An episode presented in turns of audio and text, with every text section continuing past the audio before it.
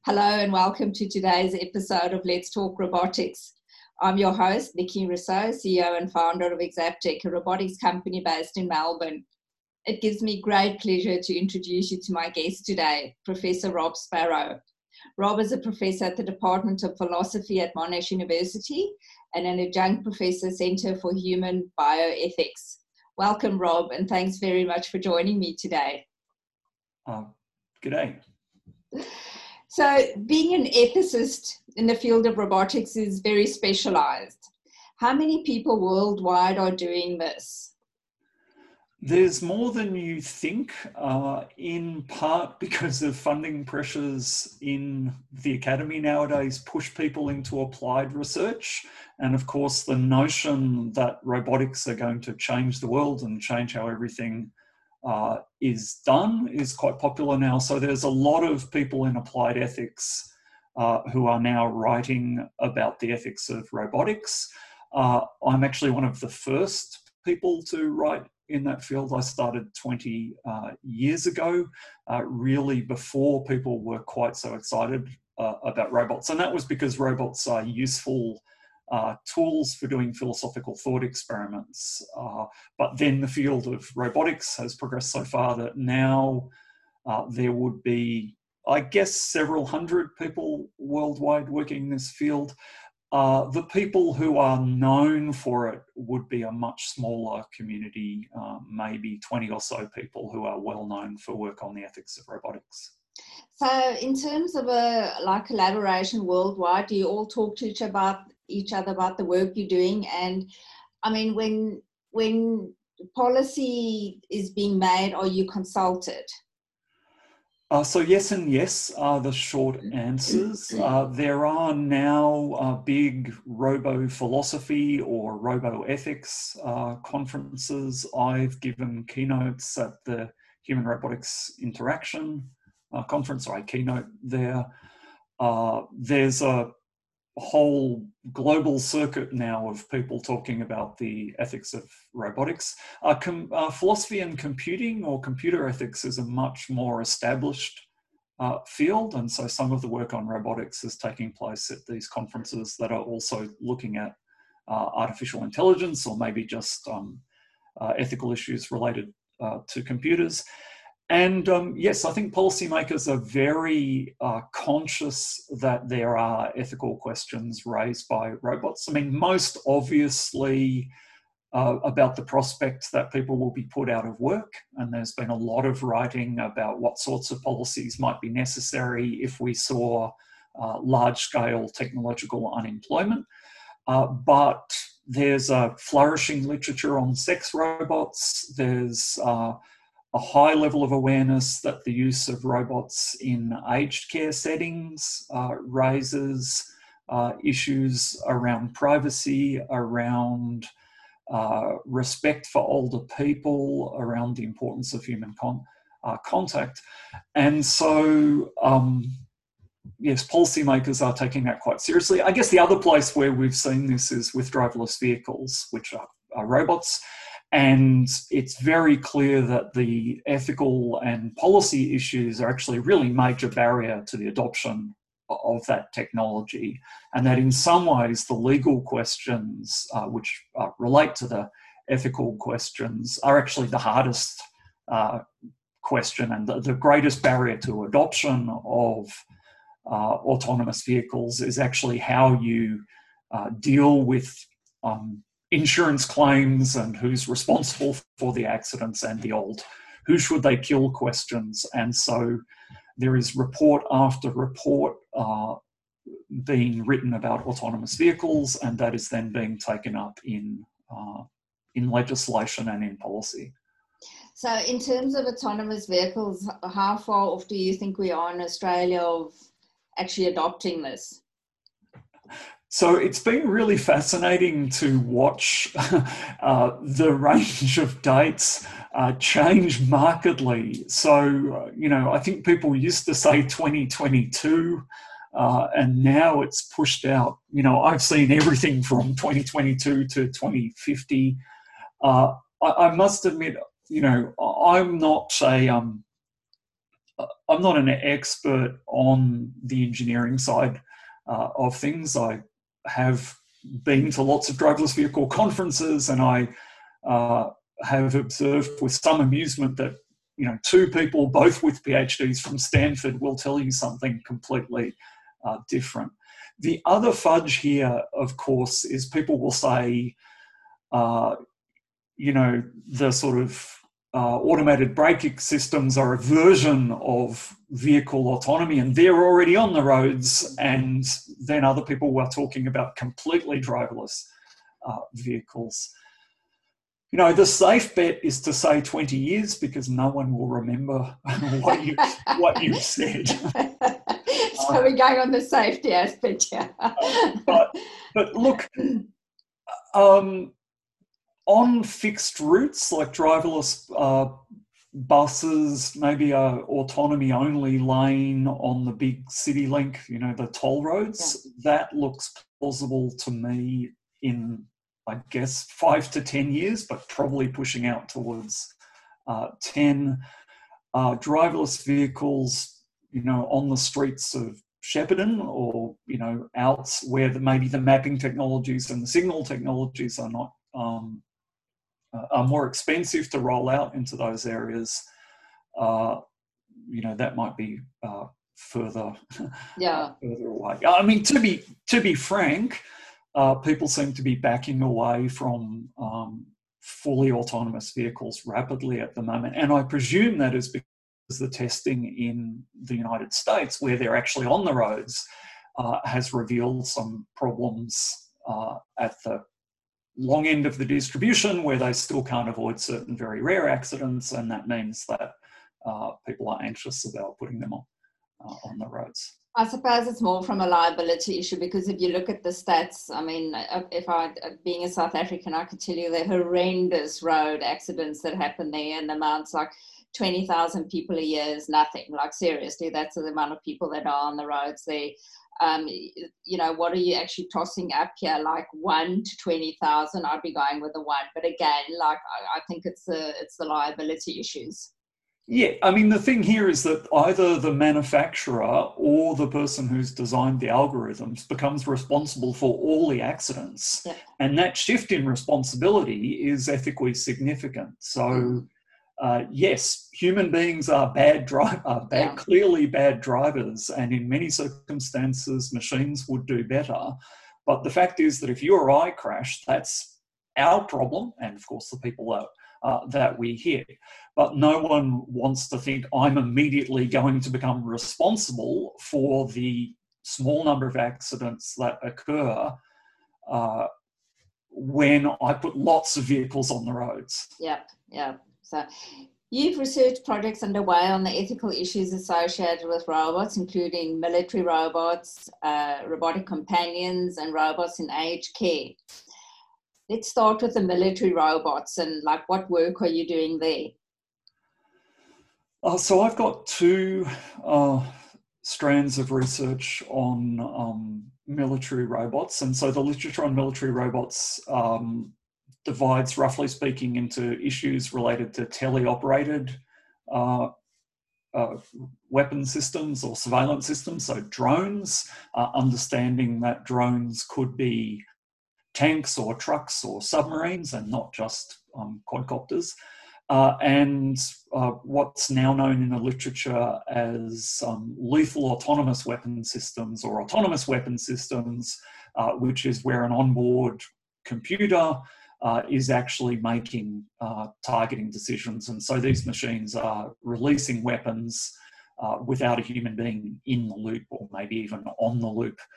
Uh, so I've been writing both about autonomous weapon systems. I was actually one of the first people to write about uh, the ethical issues uh, related to autonomous weapon systems in a paper called Killer Robots yeah. back in 2006. Or, and writing about drones. Uh, writing about drones, I've been interested in uh, the implications of teleoperation for what it means to be a warrior, really, and or, or for what we call the martial virtues. Uh, so it looks as though to be a good soldier is not only to have a certain skill set, but also to have uh, to have a certain what we call a role morality or certain ethics associated with being a soldier, in which there are key virtues like bravery or mercy, um, or you know perhaps a sense of justice. There's a set of martial virtues and it's really quite hard to see how you can, for instance, be brave when you are firing a weapon uh, from a shipping container thousands of miles away from the, tar- uh, from the targets. Now, the people in the uh, remotely piloted aircraft community uh, really don't like this argument because they are clearly involved in very high stakes, difficult operations. They suffer from a lot of um, stress and they take their work very seriously and they want that to be recognized. Uh, and so we are seeing a shift, for instance, people are starting to talk about the moral courage uh, or um, the courage to risk psychological in- injury in the context of um, remote weapon operations. But that really is a, a, long way from the idea that you needed to be physically courageous uh, to be uh, to be a warfighter. Uh, so I'm interested in that. I'm also interested in um, the issues that arise when we start to um, teleoperate or perhaps give a capacity to autonomous uh, for autonomous operations uh, in the context of um, submarine warfare and war at sea. And, I'm hoping, you know, a lot has been written about um, drones in the skies over, you know, over the Middle East and over Afghanistan. Uh, but not much has been written about the future of um, war at sea. And so I've been writing about uh, whether uh, there are specific issues that arise in the context of war at sea. I've got a paper looking at whether um, uh, drones for naval uh, naval warfare uh, should be provided with the capacity to conduct search and rescue operations because classically in naval warfare, having sunk the enemy ship, uh, you are supposed to go around and try to rescue people who might be drowning or, or shipwrecked or stranded in the water. Uh, and the sort of systems that people are imagining for naval warfare at the moment simply wouldn't be able to do that. Uh, and that is to the detriment of the welfare of everyone uh, involved in war at sea, because the conventions around rescue are really quite strong and uh, benefit everyone involved in naval con- uh, conflict. So I've been writing uh, writing about that recently. In the literature on autonomous weapons systems, uh, I've been trying to uh, develop an argument that explains why people have quite a strong intuition, or some people have quite a strong intuition that there would be something wrong about sending robots to kill people. Uh, turns out that intuition is much harder to um, explain or justify than people uh, people think. And so I've been working on an argument that looks at uh, what we express about our enemy when we send robots to kill them, that looks at the meaning of the use of robots um, in combat and connects that uh, to a tradition in what's called just war um, theory of claiming that some weapons are simply evil in themselves, in part because they fail to respect the humanity of our enemies, and maybe autonomous weapon systems fail to respect the humanity of our enemies uh, in some way. And that, that's quite a difficult argument, but uh, it really needs to be made because there are a lot of people out there working to prohibit, you know, in the hope of banning autonomous weapon systems. There's quite a movement in the um, AI and robotics community uh, to take a stance against the militarization of these, of particularly autonomy, uh, and yet the the deep arguments explaining what's wrong with the use of autonomous weapon systems um, aren't fully explored yet. And so that's been uh, a project of mine over the last several years. So a little bit off the cuff question here.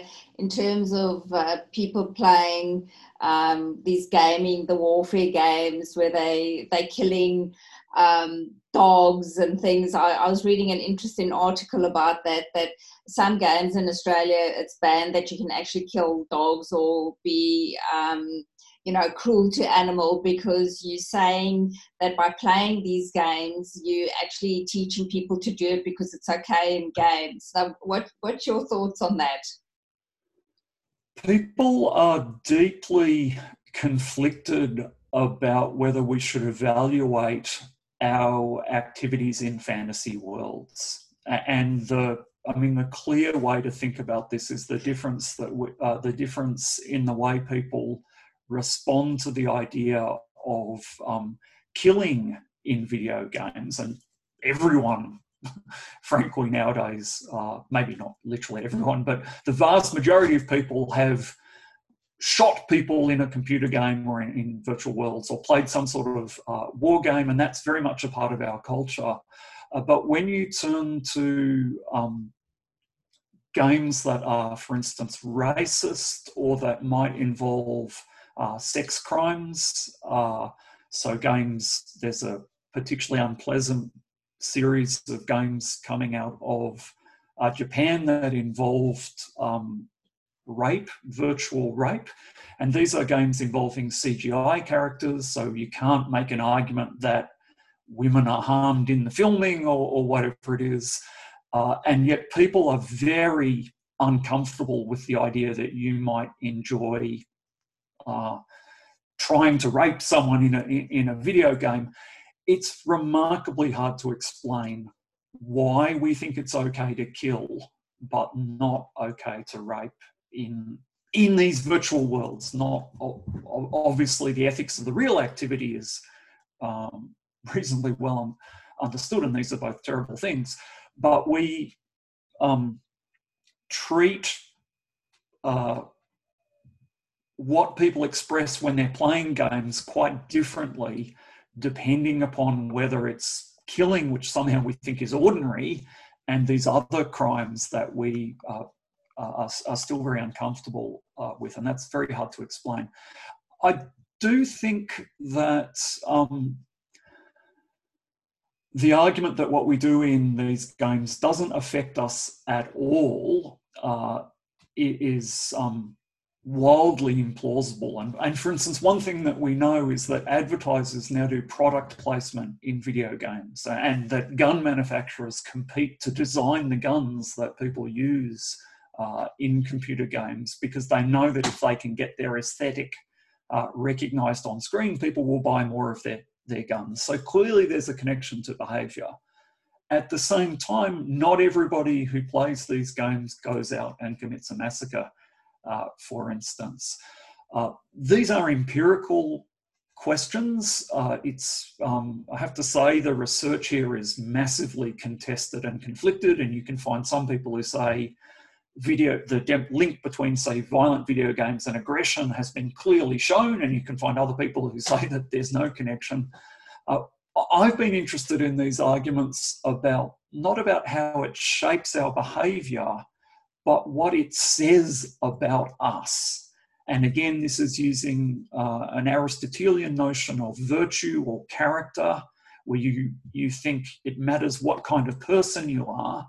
And then you wonder whether a gentle person or a nice person uh, plays a game that involves dismembering people, uh, for instance. And if you found your quiet, gentle partner laughing uproariously saying, Look, look, I tore their head off, uh, you might start to think, actually, they're not the person that I thought they, they were. And so I'm interested in the ethics of actions in virtual worlds and actually also in our treatment of robots. Uh, not in relation to how it um, will shape our future behavior because that's just too uh, too contested in the literature. But in terms of what it says about us. Yeah, so there is the, the Boston spot video that has been on since 2015 and that's been watched about 20 million times where they actually hit the Boston dog and they push it over and um, it's ridiculous. But I think I watched it and I went, stop doing that. And I can tell you anecdotally, one of my robots was used at an event and um, it's a little Sanbot. It's a very social little robot, and one of the guests manhandled it slightly in that he just pushed it off the dance floor, and all the women um, went to him, "Don't hurt." The Sanbot, they actually dubbed her Sally, and this is in the, in the space of an hour and a half. How quickly they they bonded with her. So I wish you were there because you could have written two papers on this. yes, I actually did. I, I, mentioned having given a keynote at an HRI conference, and the title of that paper was "Kicking a Robot Dog," and it was yeah. precisely about the ethics of. Uh, so-called cruelty to robots because clearly the robots themselves don't suffer anything but yet some people do have an intuition that there's an ethics of how we treat these uh, machines and if that is the case then it has to be either because uh, we think it will shape our behavior in the future or because of what it says about us or what it reveals about us. Uh, and that latter argument is the one that I've been developing in work recently. So, um, bringing it closer to home, you've got kids. Do they play these games? Do you allow them to do it? Uh, interestingly, I have um, two daughters, and uh, the world of computer games is uh, depressingly gendered, uh, for instance. And so I'm not really aware of them playing games that involve killing. I mean, you know, they're into Minecraft at the moment, and uh, in part, I think uh, as a way of relating to the people uh, around them. And, and that is one of the things that people need to um, keep in mind when they're talking about the ethics of these, these games is that they're often a mode of being social, uh, for instance, and that the relationships between human beings are something that we need to uh, evaluate ethically as well. If people are being bullied or are, are being uh, subject to racist abuse, while they're playing Fortnite, that's a problem. You know, that's uh, as much of, as a problem as it would be if they were uh, being bullied in the in the real world. Uh, so I, I, haven't had to confront that with my daughters yet. Uh, I must admit, I, have played lots of games that involve uh, uh, shooting people, and, and there is a you know, there have been moments where I thought, actually, this is really wrong and I should not be enjoying uh, enjoying this. and so sometimes I have uh, I have pulled back from them for that reason. There's a character flaw here, Rob. so, but it's an interesting point that you've made that it's it's gender based, and I expect it's more uh, boys young men playing these games that I, I can't even in my wildest dream think I'm going to play a game where I'm actually going to shoot someone. It just doesn't, it just the notion just doesn't appeal to me. Right.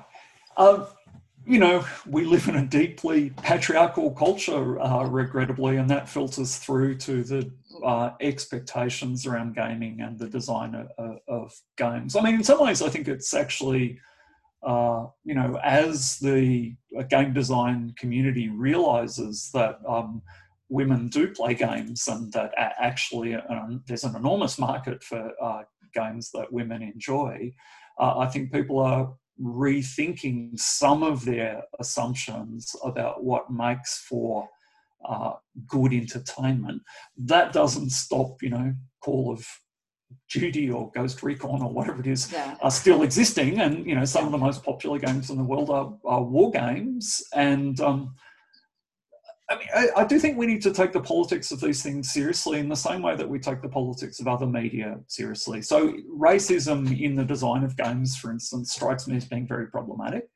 Uh, and um, also the the gender politics uh, uh, as well. I mean, the sexualization of women in the context of these gaming uh, these gaming environments, like the character design is often uh, quite sexist, uh, or um, expectations, the way uh, the assumptions that people make about the people playing them, the options uh, that that are made available. Uh, there is a whole world of um, of ethical questions that arise around um, uh, our action in virtual worlds and the design of virtual worlds. Well, I suppose that that leads us to the, the discrepancy in artificial intelligence and the, the biases of people programming. So predominantly it's males um, designing these games, of course there's going to be a bias because it, it's there's not enough diversity and representation on all levels. So whether it's um, having you know uh, lesbians or gays or whoever, just a mixture of people and cultures that go, listen, this is highly offensive. I don't think we should be putting this in the game. We may end up having no games, but be, you know, like so be it. I don't know what the answer there is. I mean, I think we would get better games and we will get better robots and better artificial intelligence by involving more diverse communities in the design uh, of these systems. I mean, I, I, think people should be embracing diversity here uh, for what it adds, not seeing as this something something that you have to do because the kind of so-called PC police are forcing you to mm. do it, uh, but because we live in a very diverse world and narrowness of thinking is bad design philosophy. Uh, uh, uh, people whose uh, products are sensitive to the diversity of users uh, and all the different ways in which people might want to relate to technology uh, will sell more products. and so um, the design community should be concerned to avoid that sort of na- the narrowness of, of having only a particular sort of person designing these systems uh, for uh, reasons that they already recognize as being important, uh, which is these systems will be more user friendly, uh, they will be uh, more popular, and they are, will be less likely to cause some terrible online controversy that sinks your company if you have um, involved people, a, a wide range of people in the design and testing process. Well, I'll leave that one with you for another two years and we'll catch up again and see where your daughters have ended up and what they're playing. So, so you work in applied ethics in relation to the application of real or near term robots in various roles. So I'm intrigued. What are real or near term robots?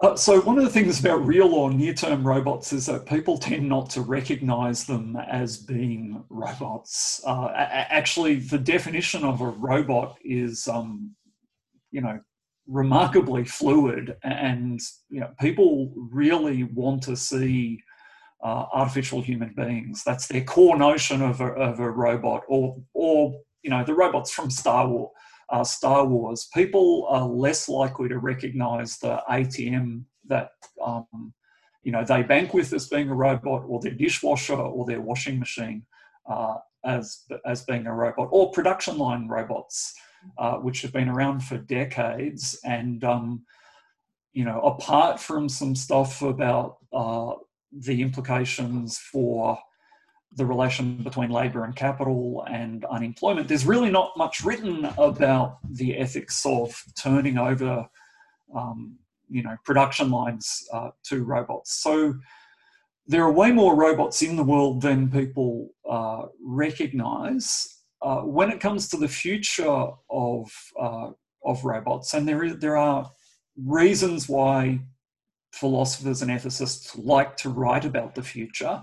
Uh, in part because people haven't thought about it as much, and in part because you might be able to do something uh, more about it. Uh, clearly, the mining equipment the, uh, and agriculture robots. I've just published a paper in Precision Agriculture, of all places, about um, the ethical issues arising out of the use of robotics in agriculture. Uh, so I think we'll see more and more uh, essentially industrial or kind of work focused robots in a, a, broader range of roles. Uh, toys are big. Uh, robotic toys are um, already here, and that we will see more sophisticated behaviour uh, from uh, robotic toys. Uh, I am very skeptical about the um, companion robots uh, and about the robot butlers. I, I, simply don't think the technology is there um, to entertain people in the long term with a, a companion robot or to uh, do much around the house other than move dirt around uh, with the robotic vacuum cleaners.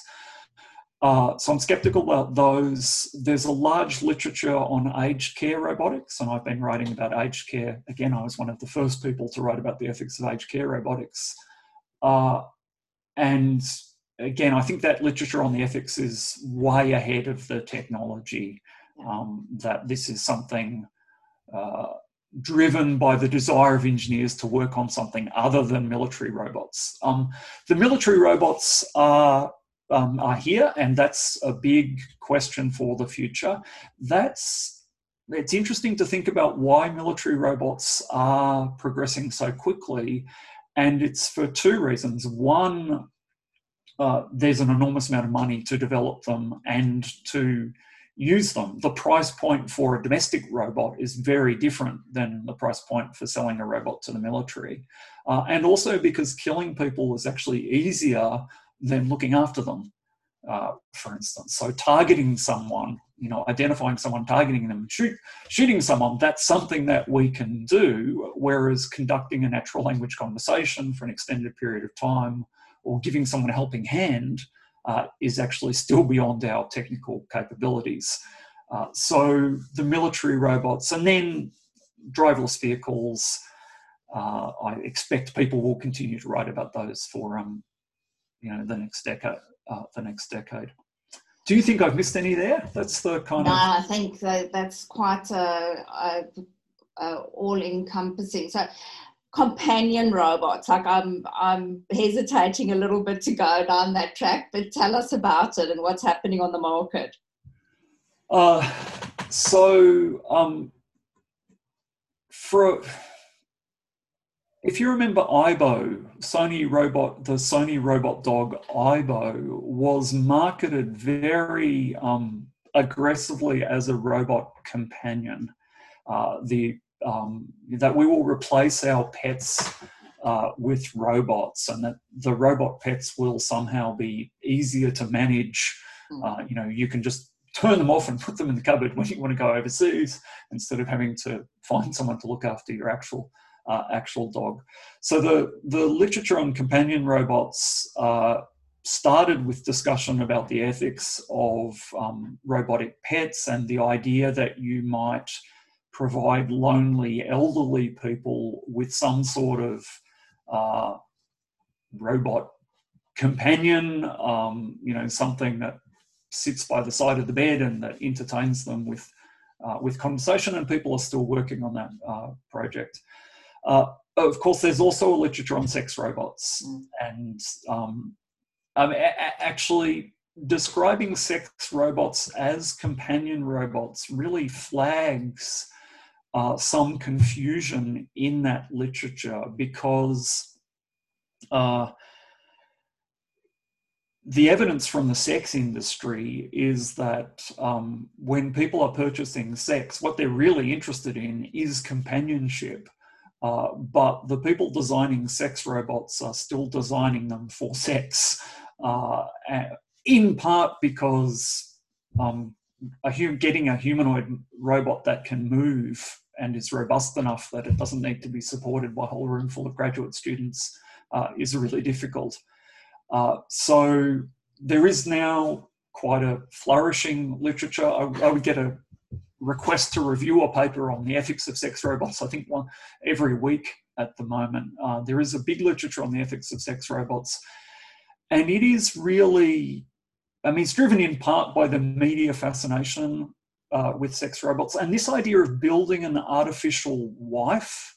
You know that that a man is going to build a woman is is actually it's one of the founding myths of engineering. If you look back into the you know the Pygmalion stories and the the kind of all the sort of ur texts of engineering, the great technician demonstrates his greatness by building himself a wife uh, and so this, you know, idea that a male engineer is going to build the perfect female companion is actually it's like the unconscious of engineering.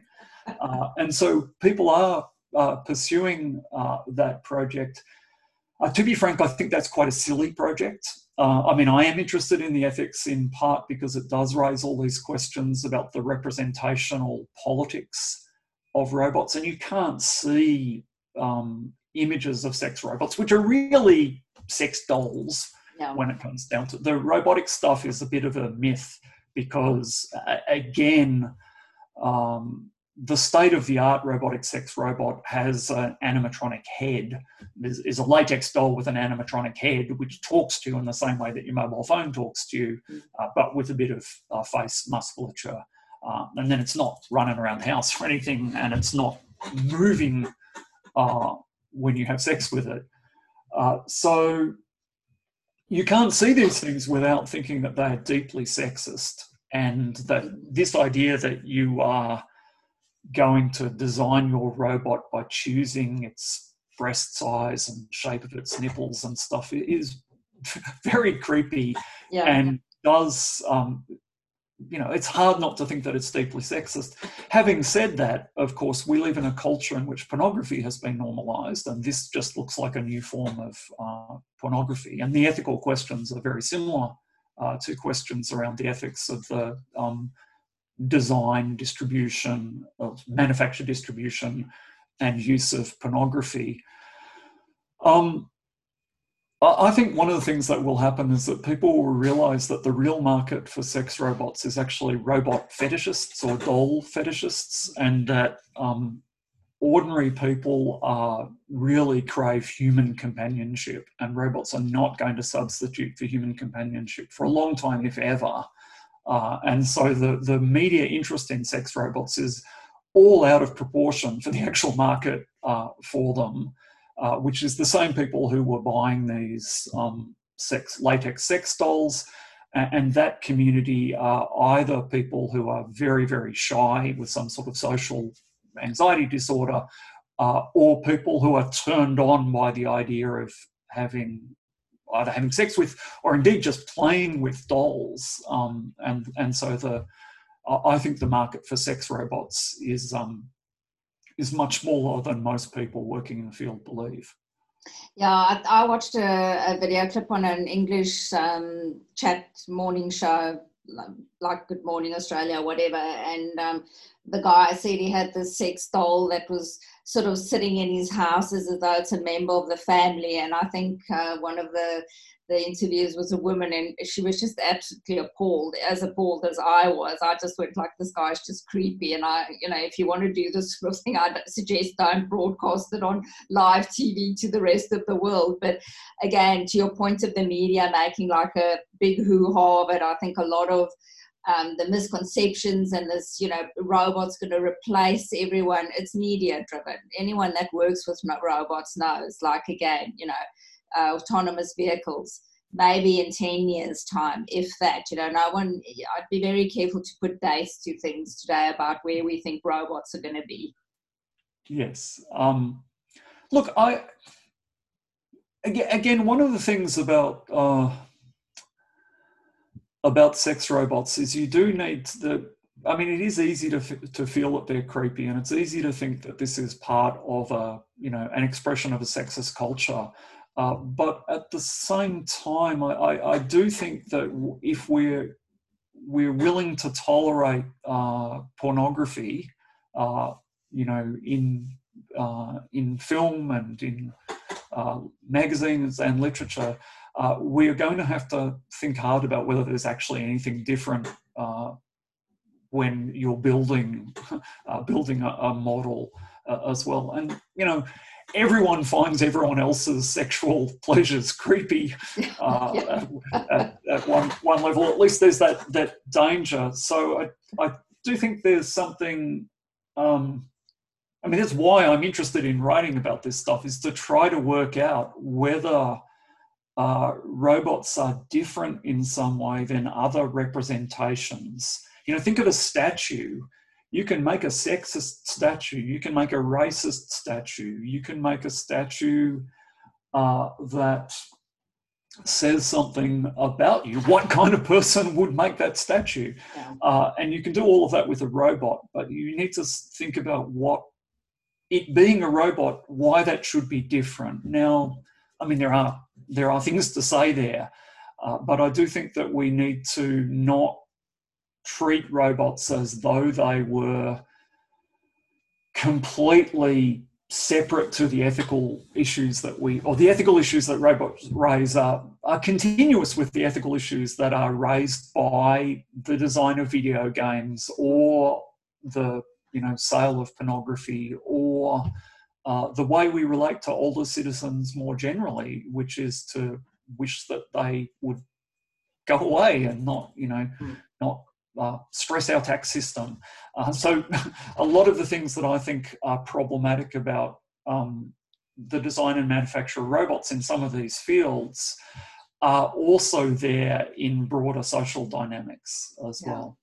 Well, we're living in a, I mean, an increasingly um, aging population. You know, like I, I think we we 85 is now the, the average age for Australian women, and 80 if you're a man.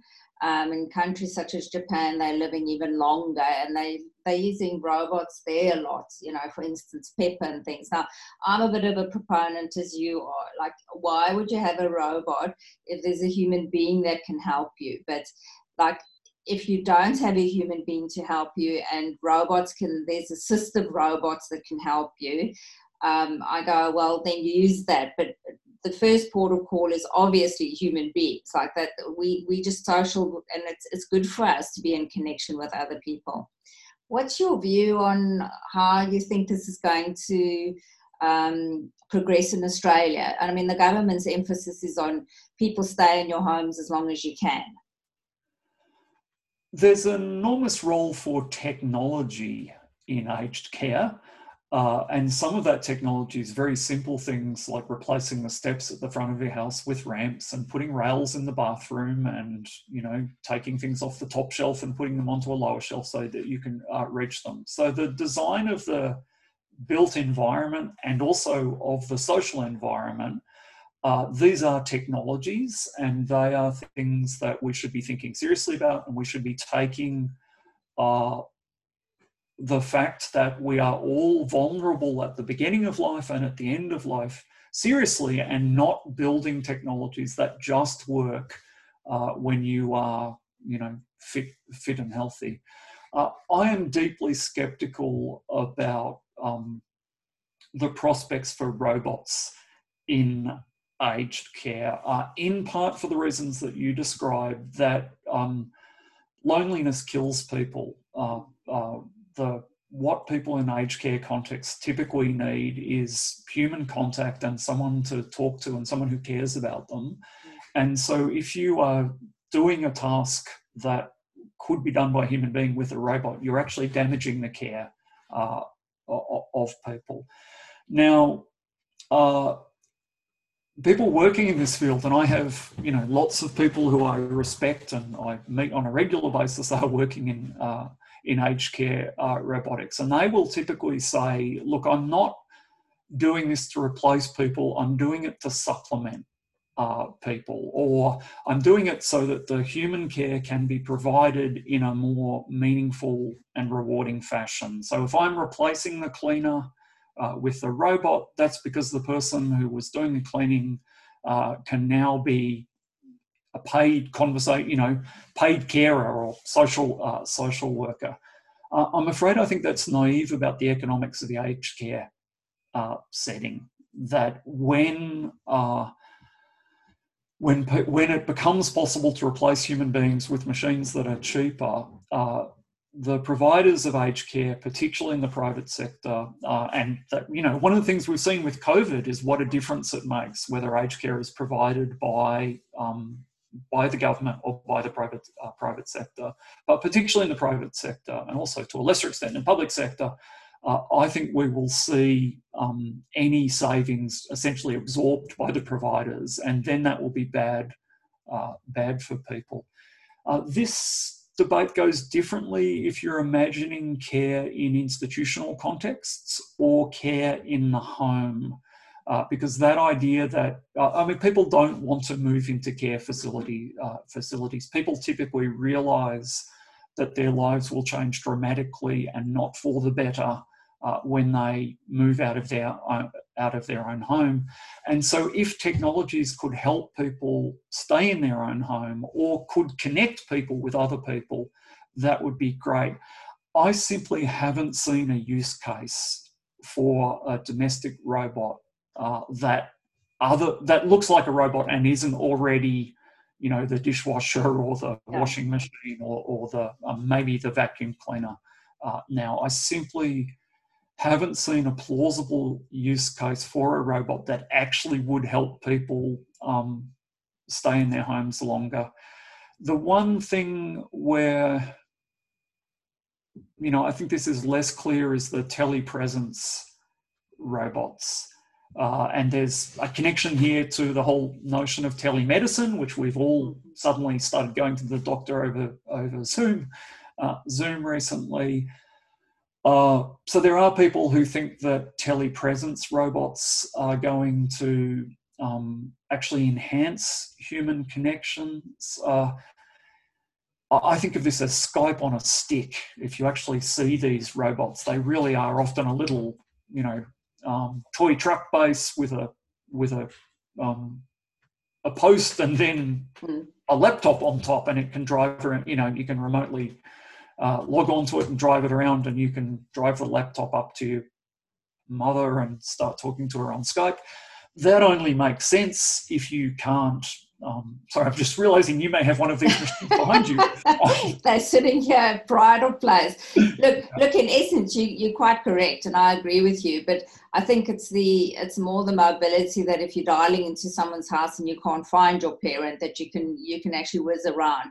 It's quite right. It is just another piece of technology, and it's how you adopt it and whether you think there's a reason for you to be doing it. So yes, yes. So I, I mean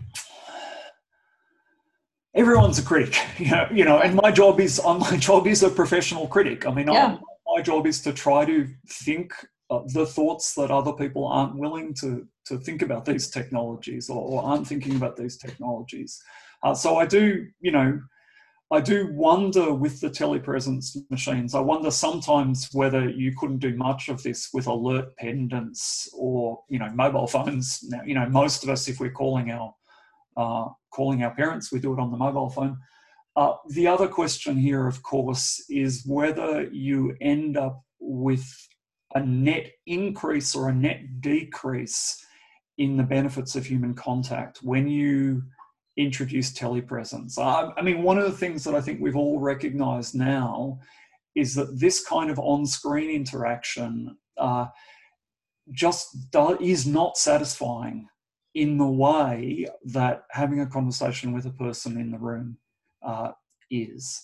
And so, if you had the choice between your son or daughter coming to visit you and popping in on the telepresence uh, robot, I think you would always choose the coming to visit, or at least you should. Maybe, I mean, often people end up being slightly social, socially phobic, once they realize that they can deal with other people on, on screens, precisely because the presence of another human being, uh, which can be comforting, can also be threatening. Uh, but people should embrace human contact. And then the question is do you get more or less of it when you introduce telepresence? That's an empirical sociological question. Uh. But I, I, haven't really seen the data on that. And I do worry that there will be situations where I think I should really go and visit mum today. And if I didn't have a telepresence robot, I would go and visit mum today. But because I've got a telepresent robot, I don't. If that happens, then even those machines will end up being bad for people. Uh, yeah, that's an empirical question yeah of course i mean it's a flip side but if you look at it from the the positivity that i can't get to my mom for whatever. I live in sydney and my mom's in melbourne. Then these are just the ideal solution. And whether you phone or not like again as i say it's a piece of technology how you use it and your adoption of it. And for some people they would just think this is just actually the best thing ever. Um, there is actually a study going on in Australia now with uh, with aged people all over the age of 75 with these telepresence robots. I can give you that much information. So probably by the time we go to air, we may actually have the um, this study may have been concluded and they are actually they're looking at three robots and the adoption rate of the robots for these people and what they actually think of it and how much they're using it so i'm i'm waiting with bated breath to see what the, the study actually um, comes up with and, and how these people have experienced the technology Okay. I mean, I, I do think we need to we, we need to be careful about armchair theorizing about yeah. this stuff, and that is, you know, that's what I'm doing here. Yeah. We also need to be conscious that um, studying human beings is really hard. Uh, mm. for instance, and, and, that often things like the mere fact that you have a study uh, changes the results that you get. And so, you know, there's a lot of papers written about Paro, uh, for instance, the hmm. robotic seal as yeah. a companion, aged care companion yeah. uh, robot, and they show that people love Paro. Uh, I, have, I really want to, want to see a result that uh, a, a study that controls for the impact of sending in all your graduate students to interview people about what they feel about the robot, hmm. uh, because that might be. I mean, this is actually well known. It's called the Hawthorne effect in social science, where you the the putting the uh, the study in place actually changes the way that people behave. And, and, so I think a lot of the research in human robotics interaction uh, suffers from a lack of controls often. Like what's the alternative? What, what are we controlling against? And also fails to take into account the presence of the observers or, or the, the way in which the process of data collection may itself have positive impacts on the well-being of the people being studied. Mm. Um, so, I, you know, my sense is that a lot of these robots are used with great enthusiasm when you know that someone's going to come and ask you about it, mm. and then when the team, when the study ends, uh, people lose interest and they end up in the cupboard. Uh, but again, that's armchair. Yeah, yeah that's a suspicion, but I, I, do think that's something that people need to be looking at. Is the studies need to be longitudinal, and they need to control for the impact of the research team. Um, anyway, I I mean, I, I too await for bated breath for the results of studies of telepresence. I look at it and I go, in essence, we're social creatures and we want to connect with other people. You know, like this is in essence what we're about. Like your your fundamental um, driving force and happiness is how strong are your social connections to people around you. And there's a Harvard study that bears this out over 50 years. It's not how much money you've got or who you are or what you are. It's how strong are your social connections. This is what gives us meaning. Yes, yeah. And, and so then the question is can we design technology that increases those connections in the right way?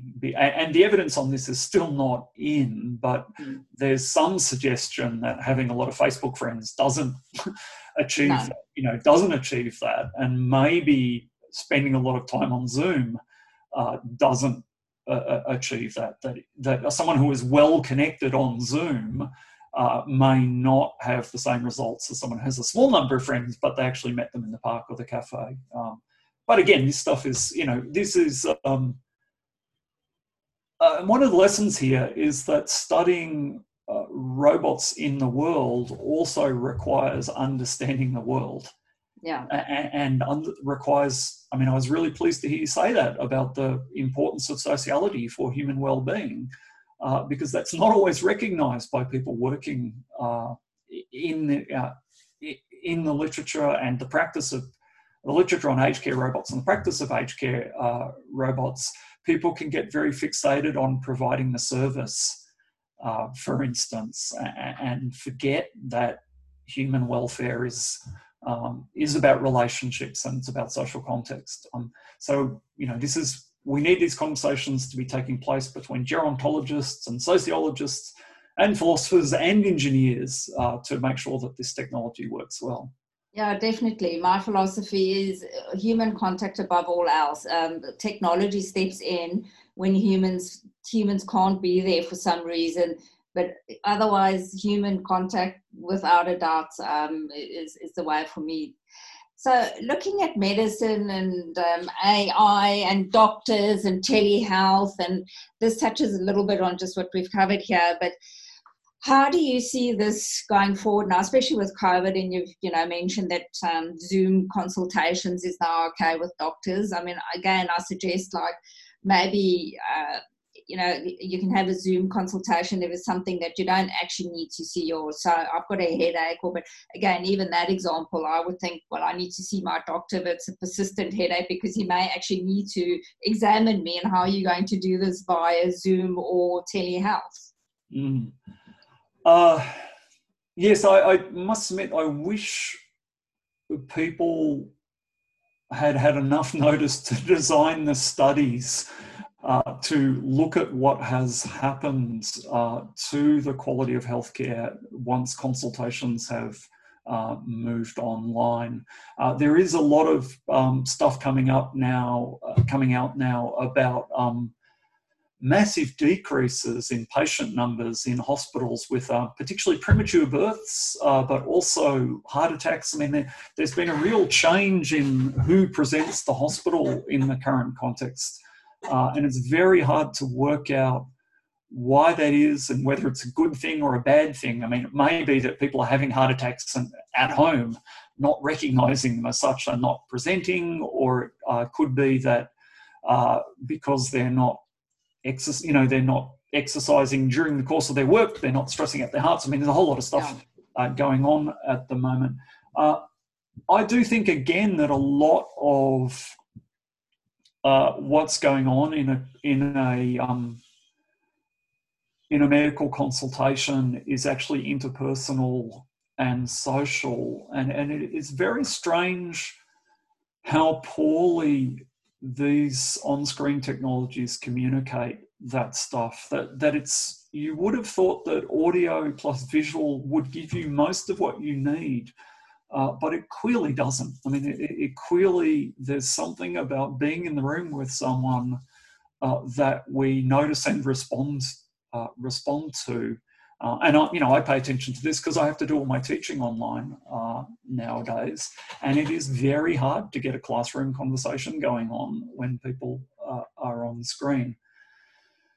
so telemedicine uh, one thing I think people need to be thinking more about there is obsolescence cycles, and this is something that I've written uh, about. I think this is a problem, for instance, with the um, you know the smart house concept. People have been talking, or even the Internet of Things, uh, and we're starting to see that with uh, kind of you know Google and Siri and linking up to your lighting system and your stereo and whatnot. Uh, but the fact that all these devices get replaced and the standards change and there's so many different devices i think we all i mean maybe because you're an engineer this isn't isn't true for you but nothing in our household connects the way it should. You know you are constantly uh, dealing with kludges uh, yeah. where, where you know that in theory this device should talk to that device and it should all be magic. But in practice, you can only get it going if you're using Bluetooth at half its capacity or, or whatever it is. And I think that makes a big difference in practice with with telemedicine that it's one thing to say here's a device and it's going to read uh, your blood pressure or it's going to tell us you know whether you're physically active or not. Uh, but if three years later you've changed your IT system or the protocols have changed or you know the sexy new device is something else, uh, then in the long term that's going to have a real impact uh, on this stuff. Um, more data isn't always good. Uh, for instance, that we can, you know, you can gather an enormous amount of, data and not um, learn very much, uh, very much from it. Uh, there are specific problems related to some of the issues we're talking about earlier with driverless vehicles and the shift in responsibility.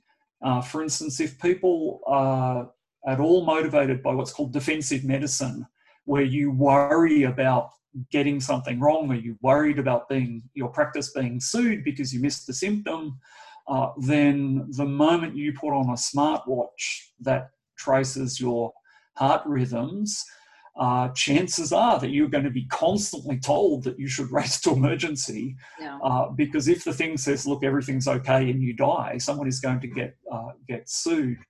Uh, so you know, there is there's real dangers of overdiagnosis uh, in this uh, in this area. Um, um, I mean, again, one of the things I think people just need to be doing here is field trials. You know, people need not just to prove the technology um, in the ideal environment. And as someone who works in the industry, um, you know, I'm sure you've seen the the the video of the robot working perfectly, and you know yourself that that has been edited together uh, from you know 20 hours of cursing and not understanding uh, why it's not doing what doing what it's supposed to. And, and, you know the difference between the way these things work when you've got a research team about it, and you can tell patients what they're supposed to be doing. And, what happens when someone has a five minute consultation and yeah. the doctor gives them a device and says, Here, go and hook this up. Yeah. Uh, that makes a big difference. And, and medicine's an area where it really matters what works yeah. Uh, and so, um, you know, and what works is a practical matter. It's, it requires field trials. Um, one thing I've been writing about recently is um, the role of trust in medicine and the difference between trust as reliability and maybe trust as vulnerability, uh, for instance. So, you know, people often compare the machine to the doctor and say, look, the machine is more accurate. But that's only part of the story because it, you know, hopefully the doctor cares about you and that caring has therapeutic, I mean, it is practically important, but it also has therapeutic value. And so replacing uh, human judgment with machine judgment, even when the machine judgment is more accurate, won't always give you uh, a better re, uh, better result.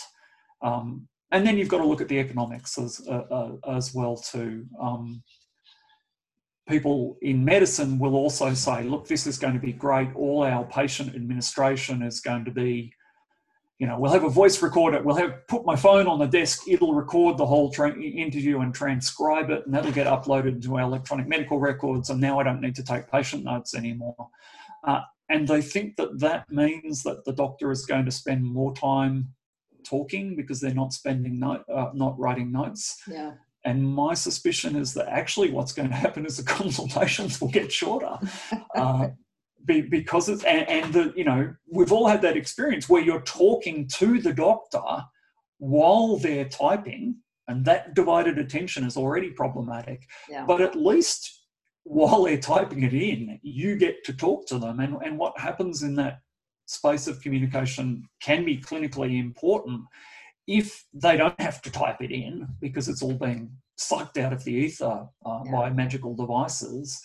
Uh, the conversations in the clinic might actually end up being worse. Um, so, but again, this is a sort of it's a worry, it's armchair speculation, and the um, the way to resolve that matter is to do you know randomized clinical trials with longitudinal components where you look at what happens. And you do this before you introduce the technology. I mean too often we introduce the technology and then we study it. Yeah you go uh, backwards.